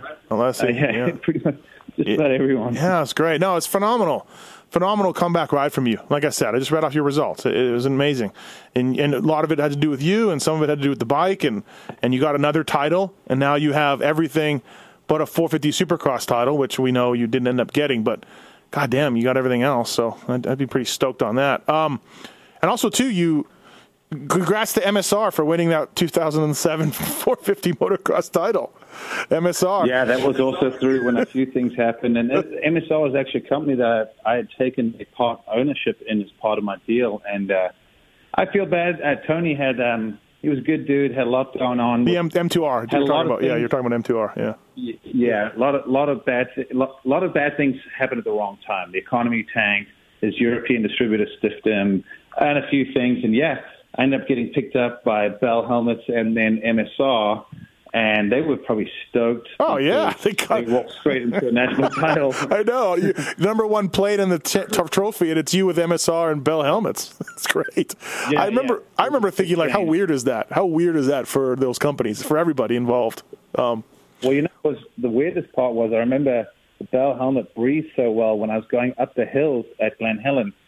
My ears were ringing because that Yamaha was pushing some good horsepower and, you know, had the airbox opened up. And I don't know, once those things are heavy on the throttle, my eardrums were vibrating.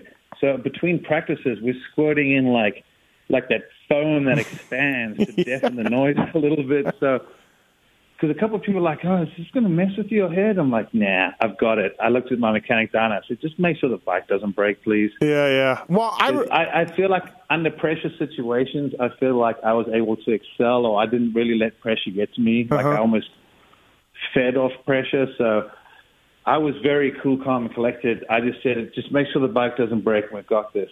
Well, And, uh, I don't. yeah. Yeah. I don't remember what were the. Do you remember the point situation? Because you went one three at the final round, but I don't think that second moto. You didn't have to really bust ass to get No. like whatever it was. You had you had a little bit of a cushion. Yeah, no, that was one of those motos where the sun was setting in our eyes and the ruts were bad, and everyone was wanting the battle to the end. And I just remember thinking, okay, now don't you throw it away by because I was coming up a couple of these jumps and it became Russian roulette because you're going your feet your feet were dragging in the ruts and you're staring at the sun, just hoping there wasn't a rock or a hole. So Yeah. it started getting a little uncomfortable, and I and I, it was one of those motos where I felt really hard to attack, and I became a little too conservative. Mm-hmm. And uh, Windham was able to start running away, and I'm like, cool, I don't need to worry about it. And then Yeah. Alessi, who I, I'd ran, the nice thing was first moto I got a bad start, and I'd ran down and passed all my competitors to actually really pad my lead going into that last moto. I think I had 15 points, so I, I, I, I, did, I wanted to win the overall, and I was thinking in my head, okay, I can even let Alessi by and still get the overall. And um, I backed it down, and like I said, went one three. Um, but yeah, definitely the last 10 minutes that last moto took forever. you're you're hearing things with your bike and everything. Yeah. oh man, I'm Oh. like looking down at the rear wheel. No, What? Uh, you know, you, okay. no, I was just going to say you do. You start thinking about every little thing, but I was more concerned about making the m- mistake myself. You know, Yeah. you, you try not worry about a bike because, well, you know, usually it's not going to break. And secondly, there's nothing you can do really. Mm-hmm. No. Um, but yeah, Glen Helen's a tough one late in the day. Oh, yeah. rough and brutal, and and I think 07 was probably, in my opinion, if you're going to look at the past 15, 16 years of of of tracks, I still think 07 Glen Helen might have been the gnarliest track I ever recall. Yeah. You think so? Yeah. That's when they went in the back canyon as well, and there were rocks and holes and shadows. It was the longest track. I remember the mo- the lap times were like three minutes and Yeah. thirty seconds that year. I, I believe it. Um, so the next year you get you you win the one you win the plate. You come back to Supercross. When does the eye start bothering you? When does that happen? When do you start and what happens? What, when do you start no- noticing your vision maybe isn't isn't perfect? Well, so yeah, at the end of 07, went and did Bercy and had some great battles with Chad and did a few of those rounds. Won won the U.S. Open. Started really feeling like oh yeah, you- I forgot about the. U.S. Open win. Yeah, I forgot about the U.S. Open win. Yeah. I hadn't won 450 Supercross, so I think that was like the ultimate goal. Mm-hmm. Knowing Stewie, Stewie and Chad are the guys to beat, but I felt like speed-wise, I was the closest I'd ever been to Chad coming into 08. Meaning, you know, Sundays at the practice track, I was quicker than him, or you mm-hmm. know, there's nothing Yeah. in it, Yeah. or you know, like Right. I felt like, hey, yeah, maybe everyone thinks Stu and Reedy got this, but I felt like I was that dark, legitimate dark horse if I could put it all together. And uh, yeah, and then oh wait, it just seemed like started off with nothing could go right. Um, like I said, Anaheim one, kind of got blocked by JT and, and uh, coming up to the white flag, which cost me a podium Yeah. one of those things. But then Phoenix, I was riding really good, and the rear shock collapses in a one in a million Oh yeah. Um, I remember that. type yeah. deal. I won the heat race, same thing, fastest in qualifying. So I'm like, geez, you know, because now at this point I'm thinking, well, straight away, points wise, I'm way back after two rounds. Mm-hmm. Then we go back to Anaheim, got some metal rebar that ripped the sidewall of my rear tire. another miserable. Won the heat race again. Had another Shock miserable- brakes, rebar in the tire. yeah. and then round four, we go to uh, San Francisco to Mudder, and I remember thinking my eye was a little, little blurry and starting to bother me, but it felt like it got worse that next week. Okay. And I, I had thought that uh, maybe when I tossed my goggles, like got sand in there, or really Sure. had uh, Yeah. scratched the lens, or something a little more serious, and actually went to an optometrist for the first time in forever, and. uh they're like, oh, we don't know. You know, you need to go see a specialist, and the specialist didn't know, and they sent me to UCLA. Well, I didn't get to see UCLA that week, so I went to Anaheim three, round five, and uh, it had rained, and the ruts were getting pretty bad, and I remember just struggling, and I said to Keith McCarty, I don't know what the hell's going on, but I'm actually scared because I can't really see correctly. Mm-hmm. And Keith, Keith's a good dude in the sense of, you know, he said to me, hey, you know, your health's more important than telling you get out there and race. He said, I don't want you racing. If you can't see, you can't race. Yeah. And I sat out, and it was it was weird because everyone's like, are you okay? What's wrong? And I'm like, I, I don't know. I'm just having vision issues. Uh huh. And uh, yeah, that was the start of the long, long story, which figured out I had a, had a melanoma tumor developing in my left eye. Jeez. Yeah, I remember thinking like, can, can geez, this guy. It's one thing after another with Langston. He either wins or he has major injuries. Yeah, it's, you know? my, my my career has been a roller coaster. If it's not going up, it's going straight down. right, right. Um, yeah, that was a big bummer, man. It must have been devastating. But I guess first of all, for you, you're just like, look, am I going to die? Well, right? Like, yeah, well, at first it was like, come on, figure it out. What the hell, man? I need to get back. You know, like it's starting to irritate me, guys. Like, what's what, what's what's so complicated? I Right. kept saying this is rare, and we're not sure, and it could be this, and and then eventually they said, do we think it's a cancerous tumor? And then at one point, the doctor looked at me and he goes, Grant, let's not worry about racing right now. He goes, we need to sort this out yeah, one way or another because we're talking life and death here. And then it was like, you hear that, it's like almost like someone just pulled a handbrake. the needle, the needle on the record goes. yeah, stops. and you go, wait, what? And then it like hits you, and you're like, oh Mm-hmm. shoot, like this is this is different. This is not Yeah. played it or screw it, and we'll get back out there. This is, you know, so it was another little like whoa moment, and um, yeah, so just try to find the best doctors in the world, and eventually had my procedure done at the Cleveland Clinic. Um, they have the number one eye cancer center in the in the entire world, and um, yeah, it was tough pill to swallow because Oh, I bet. it basically was, you know, that was the beginning of the end of racing. Um, and even though I tried to come back a few years later, uh, I found out the hard way that your vision is critical. Having your eye be pretty good is Yeah. not good enough. No, You yeah, know, you- like you need Can't be seventy five percent and still be all right. no, Yeah. no. I can go ride at a local practice track and have fun Right. at seventy five percent, but not at that level. Yeah. um, oh, for sure. pro racer, not at all. Look, you won a world title, two 250 Supercross titles, uh, outdoor title uh, in 125s and 450s. Is there one that means more to you than another? Like, is there one that was, I don't know, like more bitching to win or, or you remember being happier about? Um, I think I think the two really special ones, probably my world championship because when I was a kid, you know, I didn't know the difference between GPs and AMA, and you know, when you're a kid, you say, "I want to be the best in the world. I want to be a world champion." Mm-hmm. So that was, you know, when I was five, six years old. I think the first time I ever got on a podium in my life, they said, "What do you want to be when you're older?" You know, all the other kids were saying a dentist, a lawyer.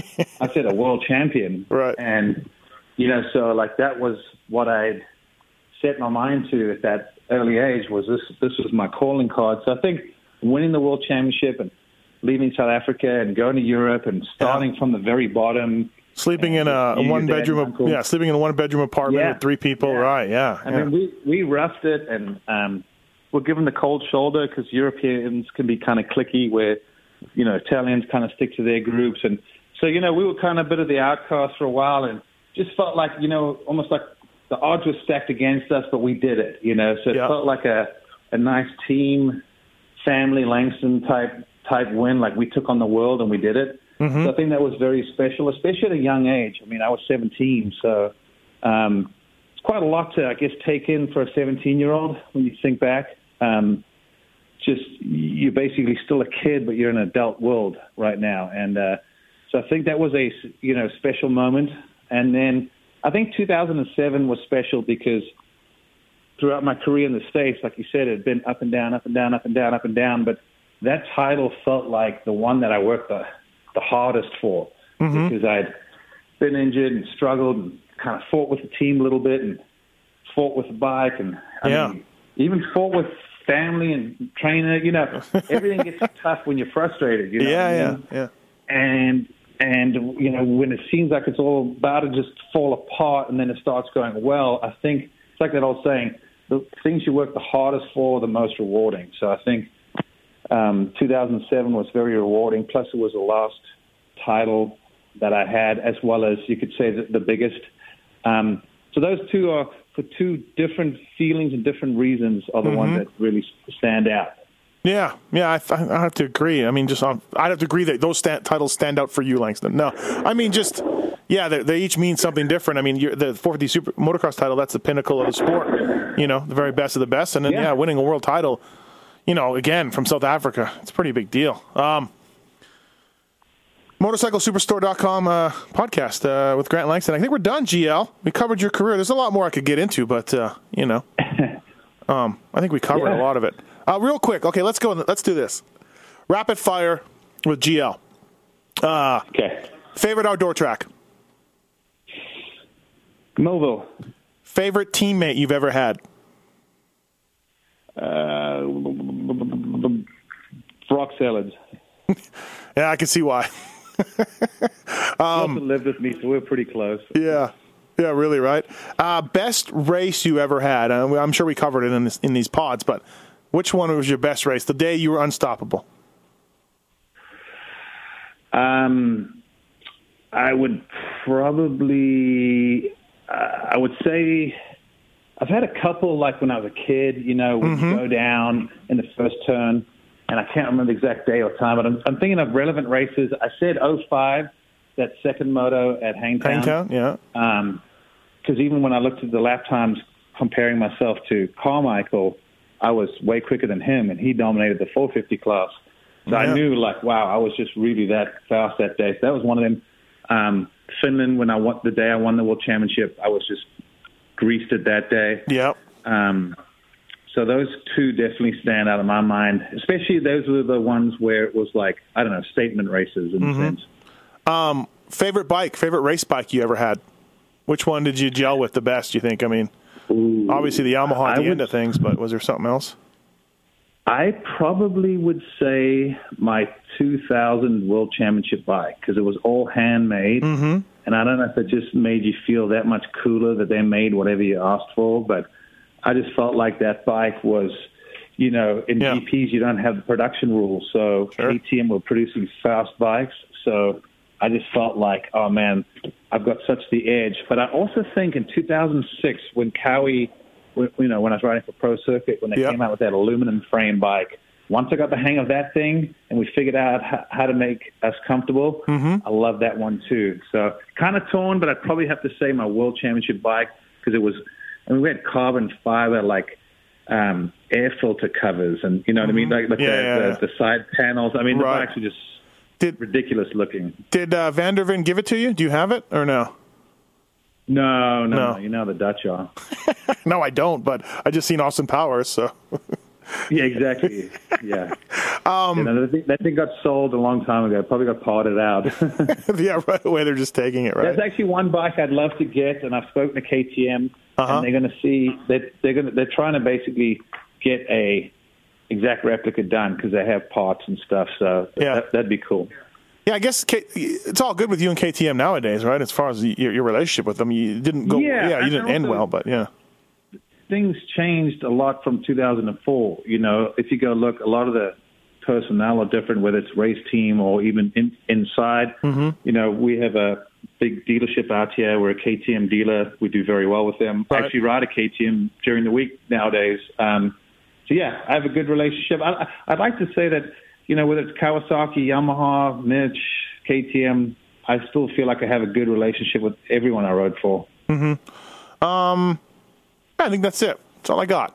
Um, fantastic career, uh, world champion, national champion, 250 Supercross champion. Uh, can't ask for uh, much more on Hey, you know bike. what we forgot What? too? What? I was wanted to bring up. Back to back Dutch champion in the sand.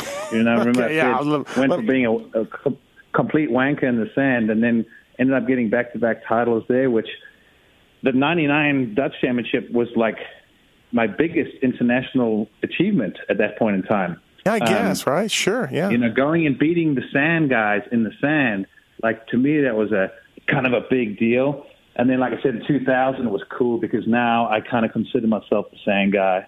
So I got to win the world championship and a Dutch championship, and then Well, leave. And then there was the whole thing. Like you're right, it, it's super tough. People don't understand. It's not Southwick. It's it's Lommel. It's endless beach sand. Um, remember the whole thing about Travis Pastrana saying I can't be beat in the sand, and then you're saying I can, I can't be beat in the sand. Mike Brown might have said he can't get beat in the sand. It was it was on with, with the you three guys. Oh yeah, absolutely. Well, um, you know, you. I'm telling you, look what happened when uh, Dungey and I think Tomac and Bosch and them went to Lommel. Um, with all due respect to them, they got they got they got murdered by the Oh, yeah. Oh, yeah, I remember Roczen smoking them, and then Hurling smoking everyone on a 250. Mm-hmm. In the deepest of sand, it's not supposed to happen. No, no, yeah, people don't don't get it. Um, uh, oh, one regret. What's your biggest regret? Do you have one? Riding a two. KTM 250 super, in Supercross was that maybe your biggest regret? Um, you know, to be honest, it's it's probably a little bit deep, but I actually, and I haven't really exposed this too much. I was always embarrassed about it, but I uh, I started dipping in 2003, and so when I had my eye cancer, it crossed my mind, you know, was this self-inflicted? Sure, yeah. So I think deep down, that's always been my biggest regret because I try not to live with regrets, but I think that was something where I screwed up. Um, I don't chew anymore. Um, but uh, yeah, I would definitely say that was it. You know, I made the decision to go to KTM, and I, you know, I always believe take responsibility for your actions, um, even if it maybe wasn't the best decision or didn't work out how you hoped. Um, you make the most of everything, but that was probably one decision that. You know that old saying, nicotine's addictive, but you don't know you're addicted until you're addicted. yeah, yeah. Everyone yeah. was doing it, and I was more curious, just a naive kid. I'm like, oh, what is that? Let me, okay, I'll try it. Right. Oh, that's interesting. And yeah, so I dipped for almost 10 years. And then, like I said, after the eye cancer, I definitely had those nights where I woke up and I thought, man, did Yeah. I uh, did I create my own uh, destiny here, you idiot? I always wondered, kids like, don't yeah. chew. It's not cool. I don't know why anybody would ever start. Like you said, I tried it one time. Paggio was doing it when I first became a mechanic, and I'm like, wow, McGrath does it, and Padge does it, and all these guys Well, that's do what it. I was like. Every Right. everyone was doing it, you know, and it sounds like that cliche thing. So it's like curiosity got the best of me. I kept saying, "Why do you guys do it? What does it do?" Da da da da da da. And actually, uh, my old mechanic Oscar Widerman said one day, he goes, "It's just a," he goes, "Just if you really need to know, put a pouch in." And the problem for me was, I was like, "Oh, yeah, actually, yeah, I'm pretty chill." And uh, Nice, nice job, thing you Oscar. know, you're like, yeah. Let's blame Yeah, Oscar. exactly. Yeah. I wish he would have just said, "It's the stupidest thing I ever did in my life. Don't do it." Because that's I would- what I tell everyone now. I would have thought you were hammered after the after party, and, and Chad made you do it. That's what it would have been my guess. Um, No, I think I made Chad do his first one. I know. Huh? Uh, hey, by the way, we were laughing the other day about Chad and his legacy in the sport. Um, don't you think that there's been no there's no Supercross champion in history of the sport that more average fans have partied with than Chad Reed? Do you think, do you think that would probably be correct? Is that his great, greatest legacy? Yeah, well, I think you could give it to him because I don't have a 450 Supercross championship. But I think when it came to the partying with average people, I still think I might be at the top of the list. Yeah, you'd be in the running. That's the Yeah. You'd be in the running. Well, 250 any champion, 250 or 450, doesn't matter. So maybe you'd be in the running, GL. Oh, yeah, He's, he's Mr. Social, but I, I, I get told I'm Mr. Social. So uh, I know. I make friends every weekend at the Nationals now. yeah, exactly. Well, GL, thank you for doing the motorcyclesuperstore.com RacerX podcast. Uh, use the code people when you're shopping. And uh, thanks, man. I really, seriously, an hour, two and a half hours of uh, when you Wow. combine the two parts of GL and your career. And uh, it's worth it, man. I, I no bullshit. You've terrific, terrific career. And, uh, Well, thank um, you. You know, So And I and I appreciate you taking the time out, and I actually appreciate it to the people that actually have the patience to listen to me for two and a half hours. Mad respect to you. oh, trust me, there'll be thousands. Uh, thanks a lot, buddy, and we'll see you this weekend at, at the National. I'll see you actually Friday evening. Oh yeah, perfect. Sounds good. All right, brother. Have a good one. All right, thank you, Thanks, guys. guys. See you. Bye. Cheers. Bye.